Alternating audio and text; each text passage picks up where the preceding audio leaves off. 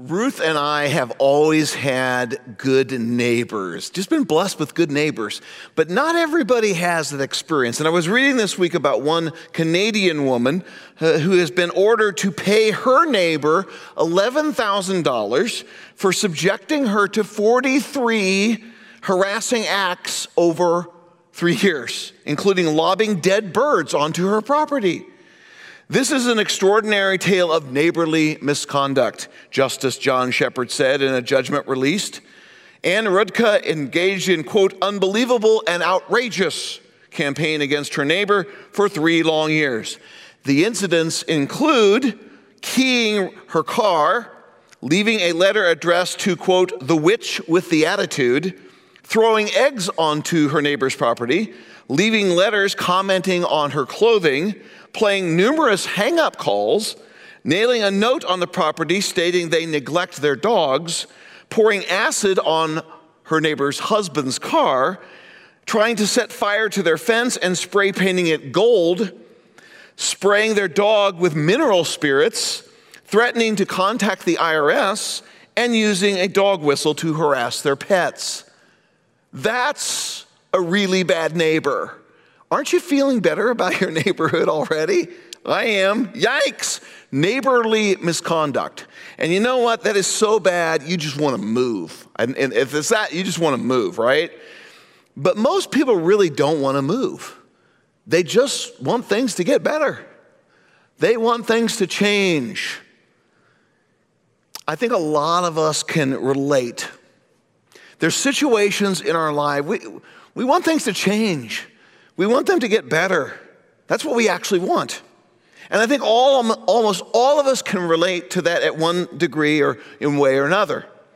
Uh, not everything in our lives is wonderful.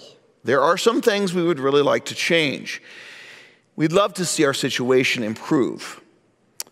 And this, for a lot of us, it could mean a lot of different things. I hope today you'll be able to apply it to the situation that you're in that may not be the best, all right? So, for example, a neighborhood situation, or a school, or your own personal situation, a relationship, a friendship, workplace issue. Um, maybe on a much wider scale, you look around and you see our community and you say, wow, things really need to change. And after the last year or so, we're like, we would love to see change in our culture, in our community. Um, we would love to see change in our world. And I just want to ask you this question Would you like to see things change? And if the answer to that is yes, which I think it is for everybody, then I hope that you'll take a listen to an incredibly powerful uh, passage in the book of Acts, which is a record of the early church. And you're going to capture, I hope, a vision for how God can change things and situations and entire communities, actually, in a profound way. We need to regain restate, refresh our confidence in the good news of Jesus, the, the faith that we believe to actually create change. We need to challenge, be challenged, to be invigorated, to be recommit ourselves and gain confidence and get charged up that Jesus Christ really is a life changer and a world changer. How would that happen, you ask? How might I be changed? How could our churches, our communities, our culture, our world be changed? Well, I want you to come with me and visit a church in the ancient world in the book of Acts, chapter 11. And this church is the church at Antioch. This ancient city of Antioch is a place where Jesus Christ turned that city upside down. He changed everything. He changed thousands of people's lives and he brought awakening, spiritual awakening to a community. And I hope that even now you'll begin praying for that in your own life and in the life of our church and community, that God would bring change, spiritual change, lasting change, a true awakening of his grace. Would you like things to change? Well, let me give you four principles from this passage. This passage is so good, we're going to actually take a few weeks to look at it together. But I want to give you this passage. It's Acts chapter 11. Turn to right there now if you can.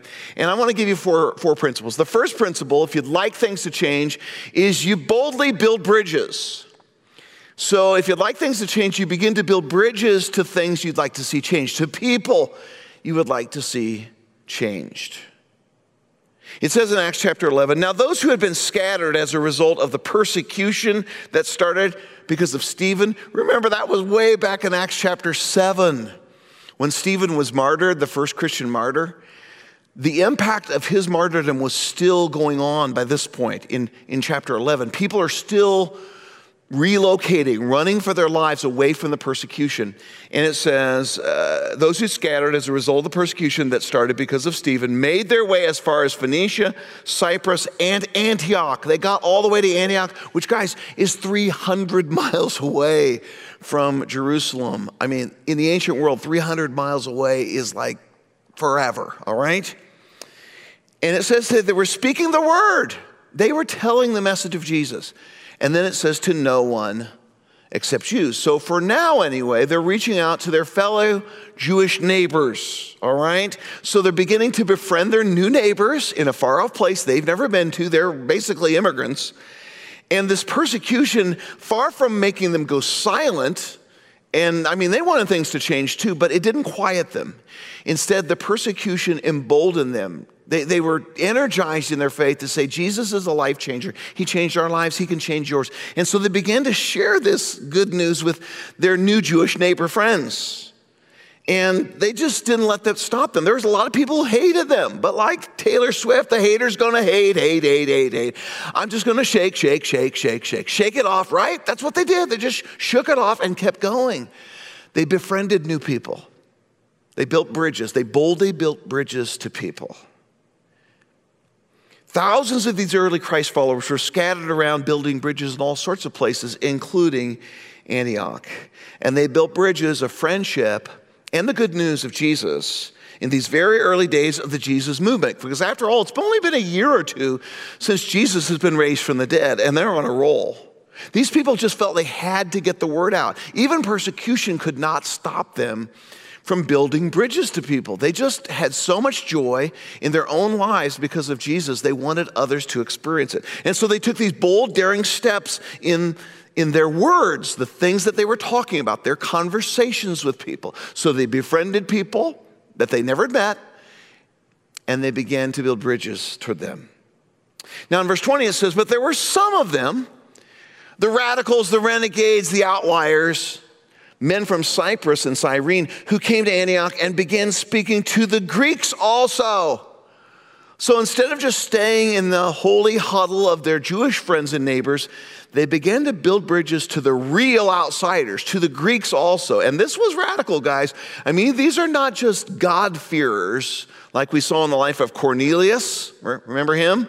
He was a God fearing Gentile, but these were just not God fearing Gentiles. They're just ordinary pagan Gentiles, like the pagan worship, worshipers that believed in all sorts of negative, nasty things. And they were talking to them. They built bridges of friendship to them. And then they began, it says, began speaking to the Greeks also. So they just started talking to them.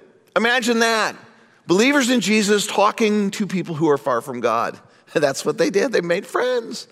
If you want to see change in our community, in our world, in your workplace, and you're like, something's got to change. Here's where you begin. You just start befriending people and having conversations. Start talking to them. It's not that crazy, is it? All right? Begin speaking to the Greeks also. People that are maybe even outside your comfort zone. Treat them with kindness and respect, proclaiming the good news about the Lord Jesus. Eventually, these conversations rolled around to faith matters, and they had these spiritual conversations, and they just started telling people about their love for Jesus Christ. These early passionate, never say die Christ followers built more bridges. And this is a huge turning point because up to this point, it's been like Jewish people and really God fearing Gentiles. But now it's just plain old outright pagans, people that are way far from God. They went to Antioch. Now you can go there today in Antioch and you can visit. This is actually a church that was eventually built because of the message these early believers uh, brought. This this church goes back to like the 300s AD. I mean, this is really old church. Church of St. Peter. And you can go there to modern Antioch, and, and there it is, this beautiful, huge city. And, and there the gospel took hold. Antioch was a big city. It was the third largest city in the Roman Empire. So, size wise, it's like Chicago in the United States. It was 20 times the size of Jerusalem. This is a big city. You talk about a bridge project, Gentiles, really out there people. And they built a bridge, and God honored their love and friendship and kindness to their new neighbors the compassion and their enthusiastic befriending and sharing of their faith in Jesus. He, he honored that. And they overcame their nat- natural inhibition, inhibitions. I mean, they were immigrants, they were new here, and these were people really strange and had a lot of crazy ideas. But their enthusiasm spilled out over the natural boundaries and obstacles that they'd experienced before. And they just befriended a bunch of people that you'd never think they would be, have befriended. Yes, in the book of Acts, we see it first the, the good news goes to the Jews, and then to the Samaritans, and then to the God-fearers, and now just to plain old pagans. And the good news to the people in Antioch, 300 miles north of Jerusalem on the Orontes River. Antioch was radically different from Jerusalem. The manners, the clothing, the hairstyles, the customs, the foods, the traditions, the rituals, the worship gatherings, the values were so different in many ways disgusting to a lot of the Jewish believers. It was decadent, it was pagan, it was polytheistic, it was immoral, it was violent, and there were lots and lots of social problems. They wanted their community to change. But instead of shaking their angry fing, uh, finger at them, they befriended them. This Antioch was well known as a center for trade, culture, and pleasure seeking. It was a huge cosmopolitan city. Culturally, it's like culturally, it was like New York, Las Vegas, San Francisco, Hollywood, all wrapped into one. Maybe throw in a little Santa Fe, New Mexico, New Agey stuff. The temple of Daphne stood outside the city, the so called goddess of love and pleasure, and Apollo's famous and scandalous pursuit of Daphne was reenacted every year to huge crowds. And immoral? Folks, this was a moral pigsty. One Roman writer complained that Antioch had corrupted the people of the empire, Rome, that was on the Tiber River. The saying was, the sewage of the Orontes has polluted the Tiber. Wow. Antioch was so bad, it made Rome bad. But the believers were befriending their new neighbors and proclaiming the good news out in the streets, in the market, in their jobs, in their block parties, their cookouts, their little neighborhood gatherings, at the ball games, the kids' events, just started befriending them. If we want things to change, this is, this is the, the method. This is it. This is the way we do it. We boldly build bridges to people who are really far from God and see what God does. They presented Jesus with no extra hoops. They didn't they told them the good news of Jesus. They didn't try to convince them all of their old Jerusalem cultural values and their morality first, perhaps. I mean, in a lot of ways, in Des Moines, I mean, today, what, 90 languages spoken in the West Des Moines School District. We had a Christmas uh, gathering here a year and a half ago, and we saw 42 nations represented. I mean, it's really a, a melting pot of all sorts of people. And we we have to learn now uh, with all those different nationalities and just with people whose values are so different than ours. And we can just shake our heads and say, What's the world coming to? Or we can say, You know what? I want things to change. I want to do something about it. I'm going to start befriending people, boldly build bridges to them. Our tendency is to exclude and distance ourselves. But Jesus just went right after people, and so did these early believers. God enabled them to make an astonishing impact on their community. Look at what it says in verse 21 The Lord's hand was with them, and a large number who believed turned to the Lord. You got these far from God people who said, you know what, these people are kind, they're loving, they're respectful, they befriended us. We don't know who they are, but they seem to be joyful and happy and loving, and we want what they have. The Lord's hand. It's always the Lord's hand that does it. And we pray for awakening. We pray for God to touch people's hearts. A large number. We're not into numbers, so to speak. It's not a numbers game, but it's not something we're trying to keep from people either. I mean, we'd like as many people to get this as possibly could.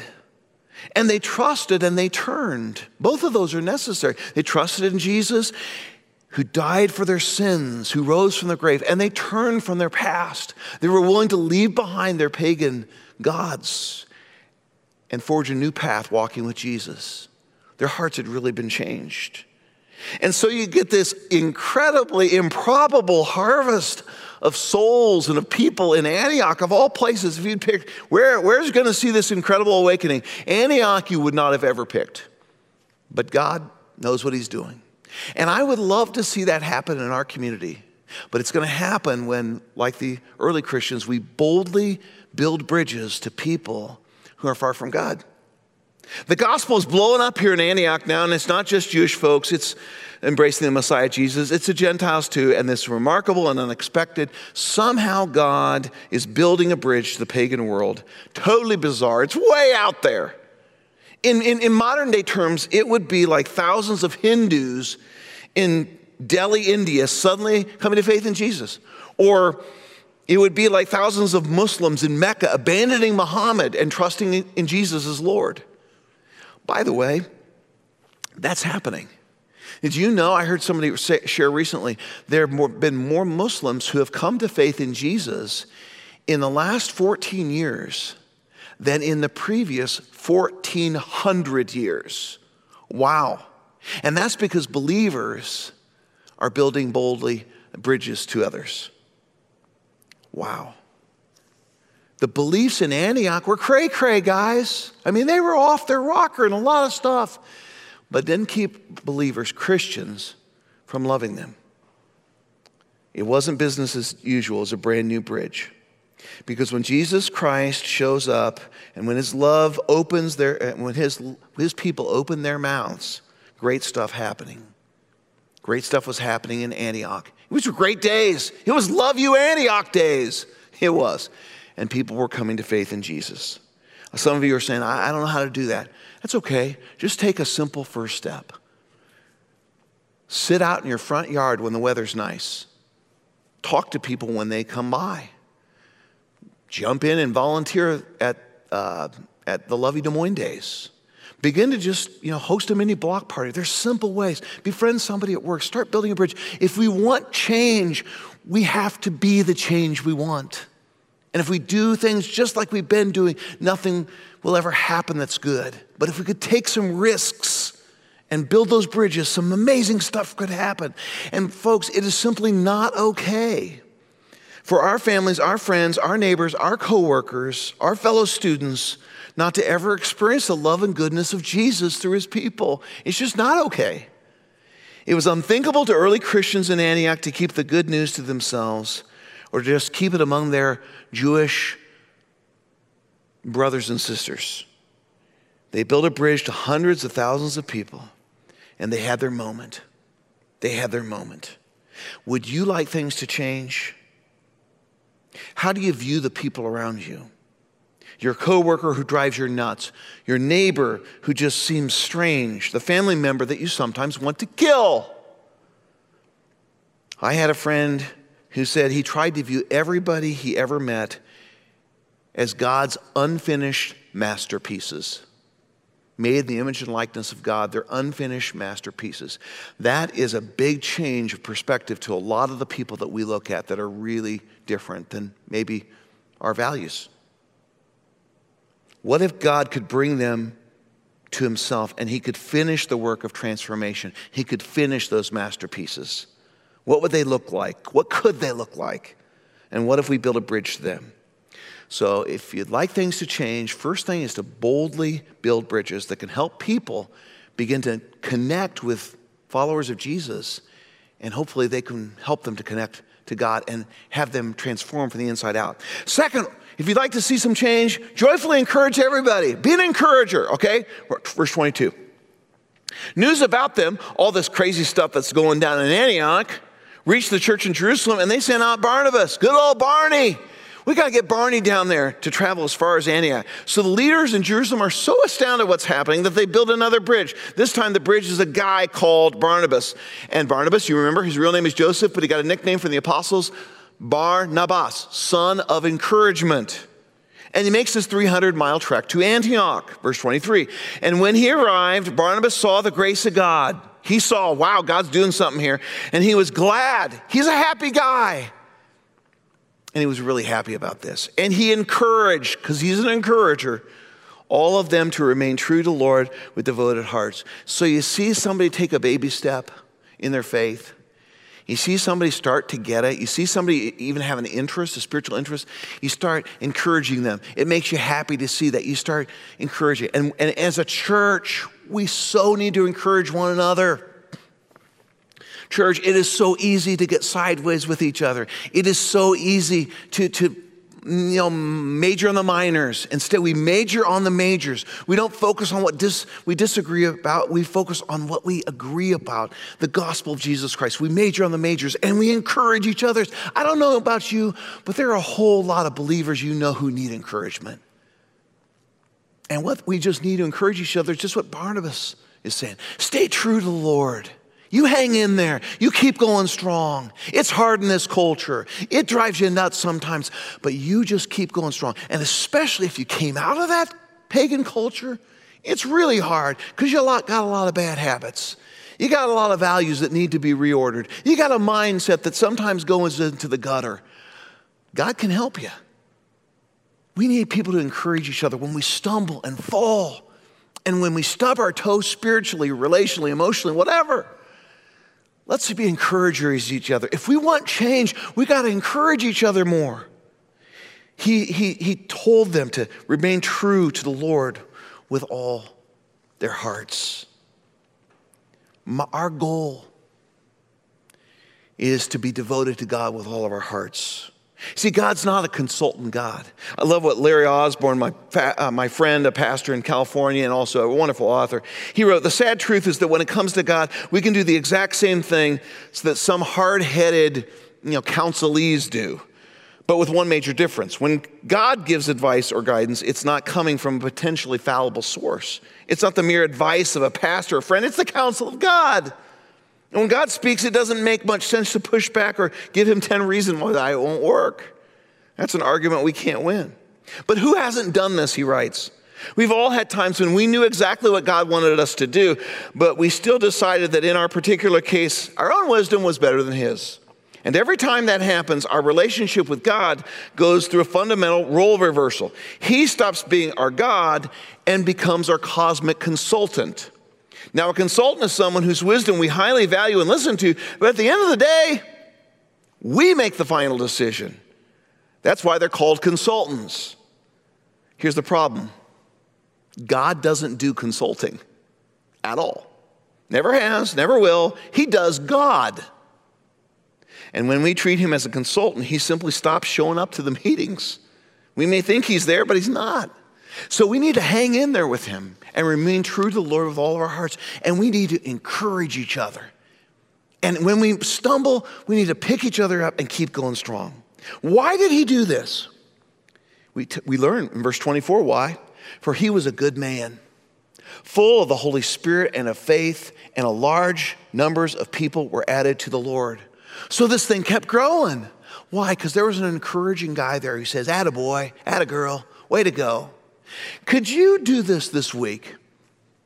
Could you say, I'm going to go out of my way to encourage some of my Christian brothers and sisters? I'm going to drop them an email. I'm going to drop them a note. I'm going to send them a text. You can do that before you finish with this message and say, Keep going strong. I'm praying for you.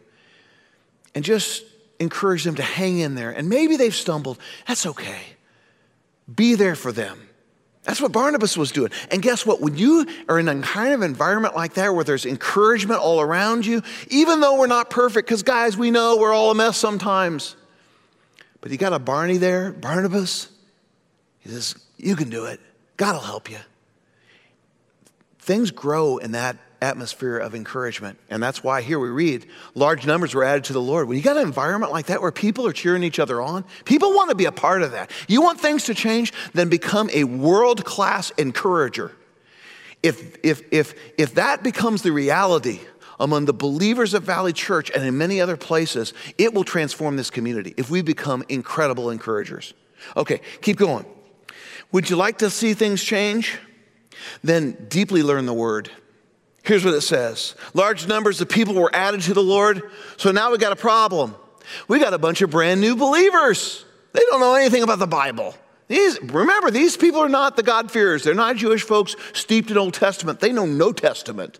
They're not Old Testament, they're not New Testament, they're just no Testament, all right? And they're like, they got to learn it all from scratch. And so, what'd they do about that? Verse 25. Then he went to Tarsus to search for Saul. If you got tons of people who are brand new Christians, you don't mess around. Barnabas goes, grabs old Saul, and Saul knows the word. He's going to come and help. And when he found him, he brought him to Antioch. And so for a whole year, they met with the church and taught large numbers. Can you imagine having Barnabas and Saul as your teachers? They're leading your Bible studies. That, what an amazing year that must have been. The growth, growth was more than Barnabas could handle, so he brings in the big gun, Saul, and Saul helps them out. And they filled their minds with the truth of Jesus Christ. It says they taught large numbers for a whole year. Two gifted teachers pour out their lives and the truth of Christ into them. And these new believers at Antioch, with zero background in the things of the faith, uh, they soak it all in. They take it all up and they, they're coming straight out of their pagan temples, straight out of all sorts of goofy, immoral, crazy, messed up, dirty stuff. And Saul and Barnabas, they're not too good for that. They roll up their sleeves and says, "Okay, let's start somewhere." And it was messy, and it was complicated, and there were probably some failures, and there were some successes, and there were some problems, but they just kept going strong. This is how you see things change. When you deeply learn the word, and if I could encourage all of us, and not to step on any toes, but I'm going to step on some toes. If I could give you one word of encouragement, get off the internet, get off your favorite news cycle, get off social media long enough to spend a good chunk of time in the Word of God. I know of a church, and we may do this someday at Valley, where they just, they, t- they call it a week of silence. And they just unplug from all that other stuff for just a week.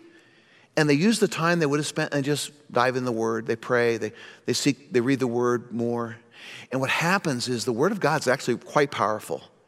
And the Word of God begins to transform and encourage and comfort and reorder and reprioritize stuff and gives us power and guidance. And suddenly things start to change in our hearts first, and then the people around us and our families.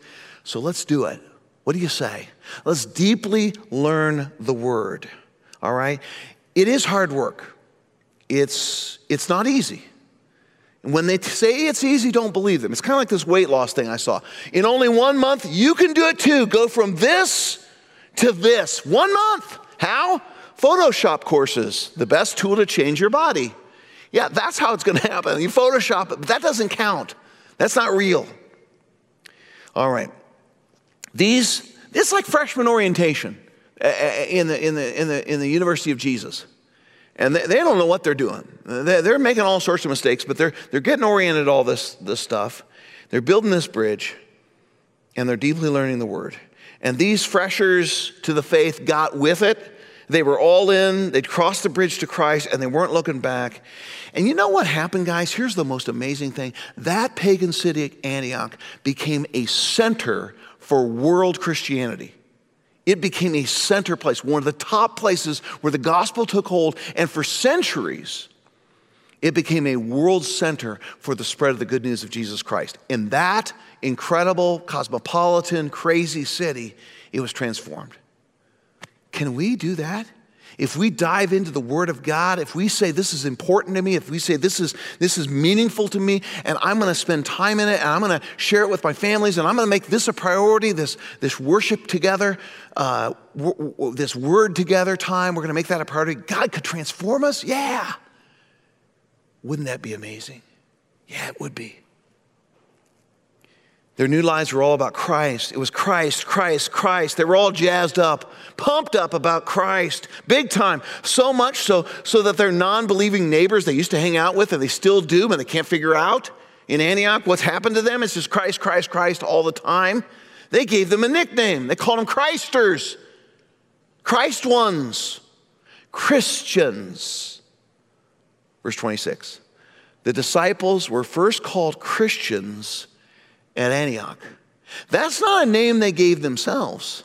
That's a name their neighbors give them because they were all about Christ. It may have not even been a, a, nice nickname. It may have been kind of like these people are Jesus freaks. They're Christers, Christers, Christers. They're all about Christ. But eventually the Christians just said, okay, yeah, we are. And they joyfully took the nickname on and said, okay, we're Christians. That's what we are. Followers of Jesus, Jesus ones, Christians. That's what we are. Christ in their words, Christ in their hearts, Christ in their minds. So deeply learn the word, and you'll see change. You'll see transformation. Deeply learn the word, even as a believer, even if you don't touch anybody else's life, you yourself will be transformed. Your family will be transformed. Your relationships will be transformed. Okay, last one. Would you like things to change? Generously help others. We come to this. Verse 27 In those days, some prophets came down from Jerusalem to Antioch, and one of them, named Agabus, stood up and predicted by the Spirit that there would be a severe famine throughout the Roman world. There's going to be like this global problem. Sound familiar? This took place during the reign of Claudius. So terrible times are coming. They, they had heard somebody was given this ability to see the future. And by the way, this prophecy did come true, and it's confirmed by historical records of Romans and secular historians outside the Bible. So, what did they do about these, these radical Christian people just walking with Jesus?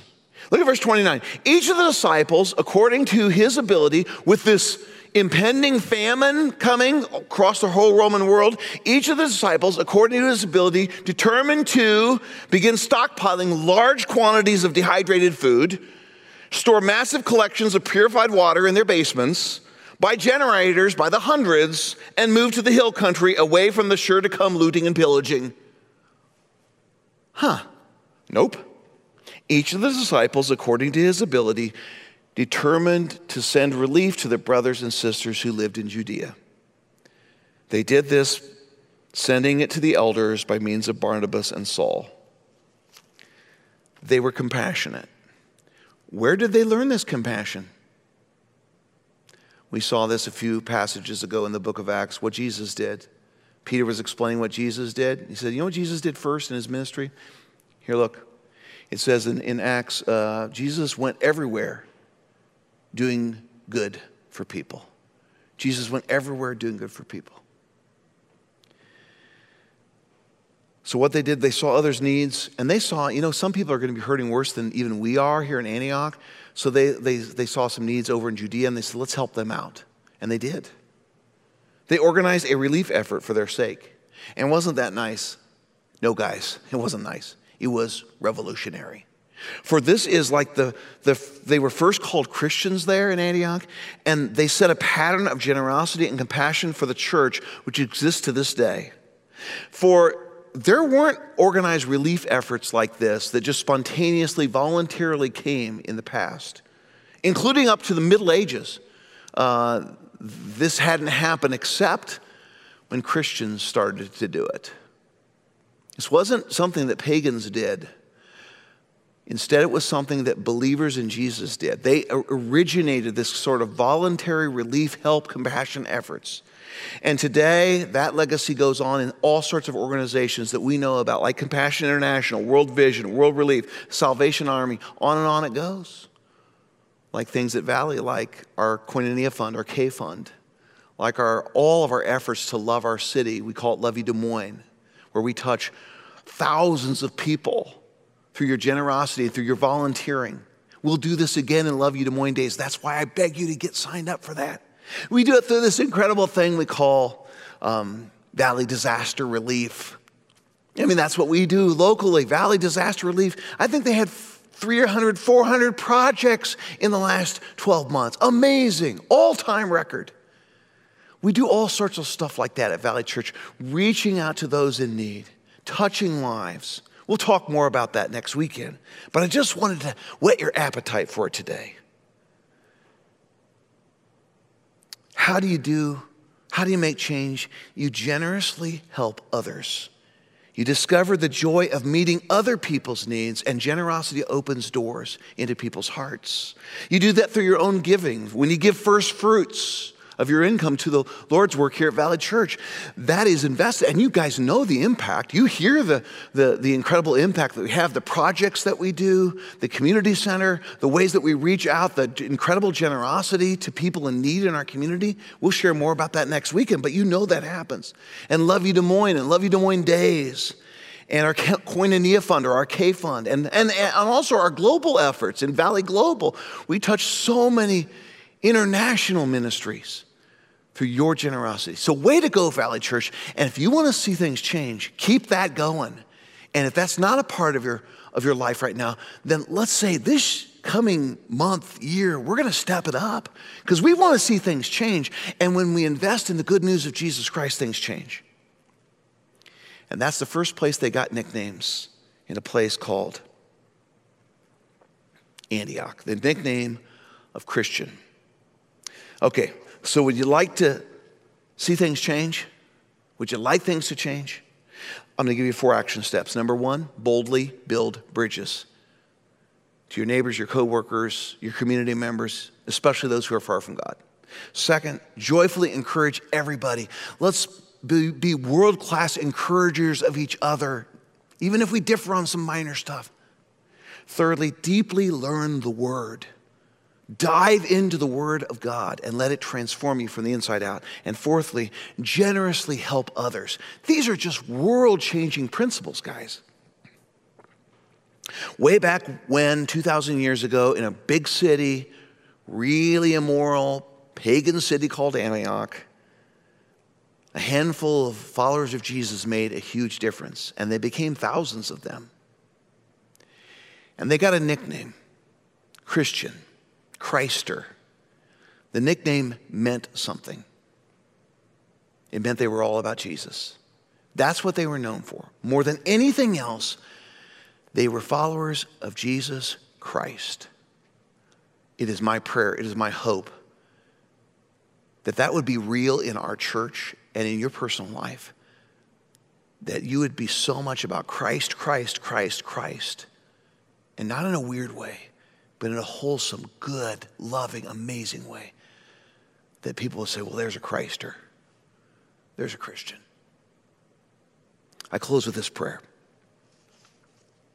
Join with me. Christ, be with me. Christ before me. Christ behind me, Christ in me, Christ beneath me, Christ above me, Christ on my right, Christ on my left, Christ where I lie, Christ where I sit, Christ where I arise. May it always be Christ in the heart of everyone who thinks of me, Christ in the mouth of everyone who speaks to me, Christ in every eye that sees me, and Christ in every ear that hears me. And all God's people said, Amen. Amen. Okay, go get them, Valley. God bless you.